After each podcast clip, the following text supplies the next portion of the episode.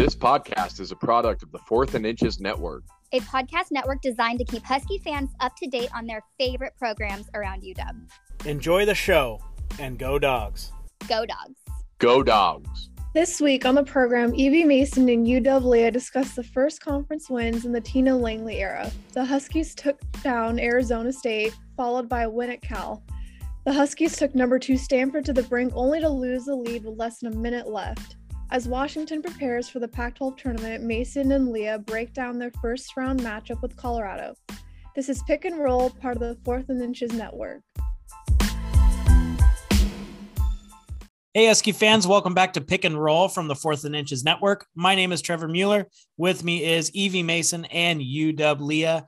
And we are finally here to talk about a pair of wins and just a really fantastic effort down at Stanford and Maples Pavilion. Uh, and uh, Evie, I'm going to start with you because uh, I'm, I'm kind of mad at UW Leah for, you know, being in Mexico and where it's nice and sunny. Uh, but I'm happy she's back. Although when she's there, Washington wins. So, uh, Evie, what's your what's your overall takeaway from the two and one um, last three games? Um, well, I guess the main thing would be like what what Leah said. I forgot one, but she said it before. She mentioned how losing can become a habit. Well, it looks like they finally broke that habit. And I mean, obviously didn't beat Stanford. That wasn't expected, but it seemed as soon as they broke through, they actually got a couple of wins. So, yeah, you know what? Maybe that can become a habit and maybe they can not lose the first game of the Pac 12 tournament because most people, most predictions are like saying they're going to lose. But I think I still have a little bit of hope. They, they might, they're not going to just roll over. And, you know, I think it could go either way. So I totally agree with you. I think that uh Tina Lang said uh, Colorado, uh, right? Yeah, against Colorado. Like I was chit chatting with my dad, who also follows the team, and we are both in agreement that like everyone's going to pick Colorado. Of course, it makes sense. The Huskies have two wins, blah blah blah. But let's not let's not forget that like yes, Colorado beat Washington by 23, worst loss of the season. Washington also was uh, running a stomach flu we turn it turns out after the fact. So um, Colorado probably doesn't really have a good sense of the team that they're facing because you know I, if you ask probably anyone, including Stanford, the number two team in America, this is a team you don't want to face in the tournament. So um, they have nothing to lose. Colorado is looking like a pretty much of a lock for the tournament. They want to get a better seed. A loss to Washington would maybe put them out of the tournament. So yeah and they've got uh, like i said they've got way more confidence now so. Yeah and you know one of the things after you you see them beat arizona state against cal um, cal made a comeback at the end of the game and washington was able to make the plays offensively to make sure that they won that game and i thought that was a big step in the right direction for washington. They still did give up a fourth quarter lead uh, made it really really close um, but I think along with that, learning how to make the buckets to win the game uh, was really important. And then going to Stanford, one of the best teams in the co- in the country, and leading that game for most of it, only to lose it with a minute left. With for a team that has five wins, this team is going in the right direction. That's right. Mm-hmm. I would completely agree with that. I mean, historically Maples Pavilion is a place, is particularly in the Pac-12, but even around the country, that you come in there and you expect to lose. And everyone probably outside of this team expected probably a blowout. I know I did. I did. Um, mm-hmm. I I was, and even at halftime, I was like, okay, they're up by two. Still time for Stanford to blow them out. So the fact that, you know, there's nobody who makes halftime adjustments better than Tara Vanderveer. The fact that we withstood that the fact that the Huskies were able to persevere that, continued to show offensive confidence, which before um, probably the ASU game, I think we can all agree that we were just very stagnant when things weren't going the Huskies' way. It didn't. It didn't seem like they quit, but it was just very difficult to get into an offensive flow. After we broke through against the Devils, um, to Evie's point, I saw so much looseness and confidence against Cal the likes of which I didn't really even see sustained in the ASU game. And um, and it, it just like again, like I said before, um, once you start winning, it becomes habit. You know how to do it. You know what it's going to take. And clearly against ASU, we hit the free throws down the stretch, um, made it close against Cal. But um, I think probably having the experience of having a lead and losing it in the waning minutes against the Cougs probably ended up helping us. Like knowing that, like, hey, we, this is losable. It's also winnable, but we need to make the plays to make that happen, and they did. Um, and then taking those two games and not being just satisfied with, well, well we got to split. It'd be easy to pack it in and say, we're playing number two Stanford. No one expects us to win. So let's just mail it in. They didn't do that. They played their best game of the year against the best team in the conference and maybe the best team in the country. So to Trevor's point, this team is like uh, it's it's on the way up, and I expect really good things um, potentially this week, but certainly looking forward to next season. One of the things that they mentioned a lot during the Stanford game was, and Stanford was dreadful from the three point line, but uh, one of the things that I thought was really that they didn't talk about was the pressure that Washington's defense put on their shooters. There wasn't a lot of room. There wasn't a lot of open jumpers to be shot. And uh, you know, you put your hand up in, in a shooter's face for long enough, you're gonna you're gonna get results. Yep. Yep. And I also think that one of the one of the weaknesses of Stanford and potentially why they're not going to repeat as national champions is they're very deep, they're very big, but what they really lack in talent is at the point guard position, similar to Washington. And so um, Washington's able to put pressure on the perimeter, and where they're going to get burned is in post because we don't really have a whole lot of depth. We expect that. But the fact that Washington was able to take away a big part of Stanford's offense, I found incredibly encouraging. Yeah, and, and of course now we're looking forward to to well when you're listening to this tomorrow morning, Washington will be playing at noon. Uh, the Pac-12 tournament is here uh, for the Washington women.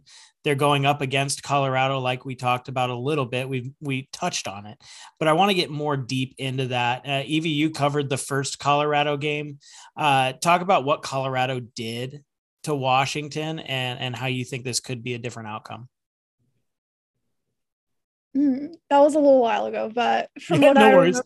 remember, um, from what I again, Leah can correct me if I'm wrong, but from oh, what I remember from that game was it was just another example, but kind of like on steroids of how they in the second half, their opponent just is unstoppable shooting wise, mm-hmm.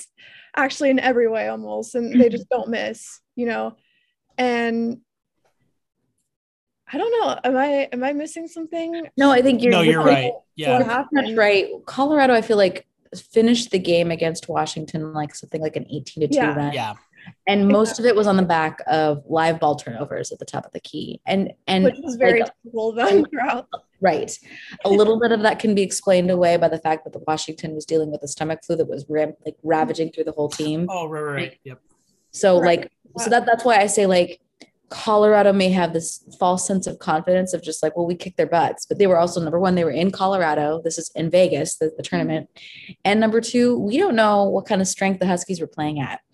Um, I have a lot of confidence that this team can carry forward their um, near win at at Stanford to understand that if if you take anything away from that game or the Louisville game, you know you can play with anyone in America don't let anyone tell you otherwise.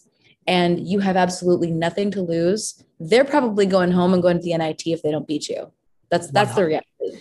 That's so, a, a, resume wise, that's a bad loss, regardless of how close. Loss. Yes. Mm-hmm. So, um, I would be if I were um, J.R. Payne, the coach at Colorado, I'd be very afraid of this first game. I'd be very nervous about my team because as much as you coach well as much as you try to prepare your kids, sometimes kids look at numbers and they look at records and say, like, we should just be able to walk in this. And the fact is, you probably can't because Washington is a very different team than it was even three weeks ago. The confidence that this team has, the swag that they have, is something that I did not see a month ago. So I, I'm I'm hopeful. I don't necessarily think that they're going to win, but I'm very hopeful from especially what we saw last week carrying forward. If Washington wins, who is a player that stands out on the offensive side of the ball? For Washington? Yeah. Oh, I think just like as a prediction. Just you know, who's who? You know, uh, there there's been Lauren Schwartz has had some pretty good games in the wins. I was gonna say Lauren Um, Haley Van Dyke has had some good uh, good ones. Nancy Mulkey, obviously. I'm gonna say Lauren Schwartz has had. I guess she's been a little streaky, but she also has had. I as these games have progressed, consistently been you know kind of a driving force on, you know, the offense, in my opinion, and yeah, especially as I always forget that she's a forward. Apparently, she's like really undersized, but I, you know, I never noticed that because she she's always such a you know Yeah. presence. But yeah, I I if I had to choose, I would say Lauren Schwartz. I would say the keys for the game would be definitely get Lauren involved, but I think that uh, she's also seeing usually the, the the best defender because she shoots the highest percentage for outside of Mulkey. So um, getting her the ball in positions where she can be successful. So if Colorado elects to play a zone, making sure that they whip the ball so Lauren can get open looks. I would also say, given um, how hot Haley has been the last three games, if she can hit two to three three pointers, I, I like our chances. Um, if the if the Huskies can out rebound Colorado, I like our chances. But um, obviously, the big ticket item that we talk about every podcast is if you could take care of the basketball, you will always have a chance. Colorado likes to turn you over. They a big part of their offense is off of turnovers. So if you can deny that, um, they they kind of have a similar offense to Washington. They have more players and probably a little bit better players, but um, it's a little bit more stagnant of an offense than I would like to see of a tournament team. And so if you deny their ability to turn you over and get easy buckets, I, I think it's a I think it's a close game. I think it's a close game no matter what. So yeah. Now, somebody who I think has done a lot of uh, growing on the offensive side of the ball when it comes to uh, limiting the turnovers, I think Trinity Oliver uh, has done a much better job of controlling the basketball. Uh, defensively, I think that she's been good all year, but she's coming more of an offensive threat. Um, I think that if she has a game where she limits her turn- turnovers and finds some of those players, uh, if um, uh, I'm sorry, Missy uh, Missy Peterson is able to hit a couple of more threes like she did uh, early in the uh, Stanford game, I think again opening these these teams up, not allowing them to pack the paint and uh, taking those drive lanes away. Uh, and then you know muddying it up for Mulkey. I think that Washington can have a chance if they can just loosen them up a little bit. And really, I think it's going to come down to the second half, right? It'll probably be a close Oh, game at yeah. halftime and uh, the execution and uh, the game management uh, are, I think are going to obviously that's been the theme throughout the entire year. We're not reinventing the wheel here. So that being Mhm. said, what do you guys think is going to happen uh, tomorrow noon, at noon? You know, one another player that I wanted to mention, I forgot, was Jayda Noble. She literally she can come off the bench and she'll it's not she might not do anything astronomical, but she'll come off the bench, she'll like get a crucial rebound, she'll throw up a layup, throw up a shot, and it's like always at like the best time. So I feel like if we could have her, you know, on a roll there, maybe if they could get other players that can, you know, consistently do that, then I think we would win. Yeah, I think to your point, I completely agree with you, Evie. And I, I would also call Jayda Noble kind of the living embodiment of the culture of Washington basketball right now. Somebody who comes in who doesn't need all the accolades, whose only desire when she's on the court is to make something happen, make something positive happen for her team. If that means a rebound, if that means a defensive stop, if that means taking a charge, sometimes it means scoring. Um, I mean, she's also a really good uh, free throw shooter down the stretch. Yeah. So um, she's just doing everything that I could ever ask a student athlete to do. Um, especially given the way the season's gone, I have not seen her intensity and her effort waver in any way. And so that's a great call out, Evie, because she's frankly probably my favorite player to watch just because of what she does when she's on the court, even when she like makes a mistake. She, I could just see that she has a smirk on her face, like I'm not going to let that get to me. Next play. That's exactly what I want in a player. So, but prediction, prediction for tomorrow. Okay, Evie, you go first. Oh, this is hard. Um, as much as I hope I'm wrong, I am gonna go for Colorado, but it'll be close either way. yes. Um, Just you know, in terms of their pl- players they have, just what I've seen. Like I said, it could it's gonna be close, but yeah, uh, I'll guess Colorado. I hope I'm wrong, but Well, since since Mr. Mueller over there, the boss man did not start the crowdfunding for me to stay in Mexico. so upset about because clearly that was the juju that was necessary. Sure. Um, I'm still gonna wear my Mexico hat Smart. and and and put and put some good vibes out there. I do think the Huskies are gonna lose. It's gonna be close. But I'd love nothing more than to be proven wrong for a third time this year. Um, I feel like when I predict them to win in a game that I feel like is very winnable, winnable, the Huskies lose. So I'm going to predict them to lose, and and reverse psychology this, and Smart. let's all just let's all just pretend that I'm still in 80 degree weather uh-huh. um, and not in the monsoon that we're having in here in Seattle. So um, I think it'll be something like, I want to say like 67, 61, Colorado. Um, but I think if, if I think if it stays low, it favors Washington. At the same time, the Huskies have scored more than they have in the last um, month, in the last in the last kind of three days, three days, three games. So um, anything can happen. I do think Colorado probably wins, but gosh, I would not be in any way surprised to see the dogs pull this out. So Yeah, we're gonna sweep that too. I, I'm right with you guys. I absolutely would not be surprised, but I'm also not going to be the homer, the only guy, the only person on here that's going to pick them to win when they've only got two conference wins on the season. Although, you know, almost winning a third against Stanford is a big deal. So, Yeah. uh, very celebrating almost wins is something the Cougs do. So oh yeah. yeah, yeah. Uh, uh, the only caveat I'm going to give is uh, Cougs don't ever uh, almost exactly beat the number two team in the country. no, Cougs have actually gone 0 and 71 against Stanford all time, turns out. So sorry. Almost wins are huge for them. But Um, you know what? They actually only lost by seven, which is probably their closest game all time against Stanford. Sure. So Um, uh, but still gonna gonna pick them to lose. Um, I, I think it's gonna be close. I think it'll be a two point game, either way going into the fourth quarter. And if Washington's able to take care of the ball, they win. And if Yeah. not, they'll lose, and, and it'll be free throws, and it'll end up being a five to six point game, like you're talking about. Looking at the the tournament, um, man, Washington being the 12th seed, that is a tough top bracket because Yes. wh- whether or not you're, you got Colorado and Washington, the five and the 12, Oregon State, the eight, and then Arizona State. That's to have the opportunity to play Arizona and Stanford. So that is a tough draw. Where at the bottom you have UCLA, USC, uh, and then Utah, California, and then the two and the three are Oregon and Washington State. So uh, I tell you what, I'd rather be in that southern bracket, but uh, it looks like if Washington's able to move on, they're going to be going up against the Wildcats, who you know we saw You know them.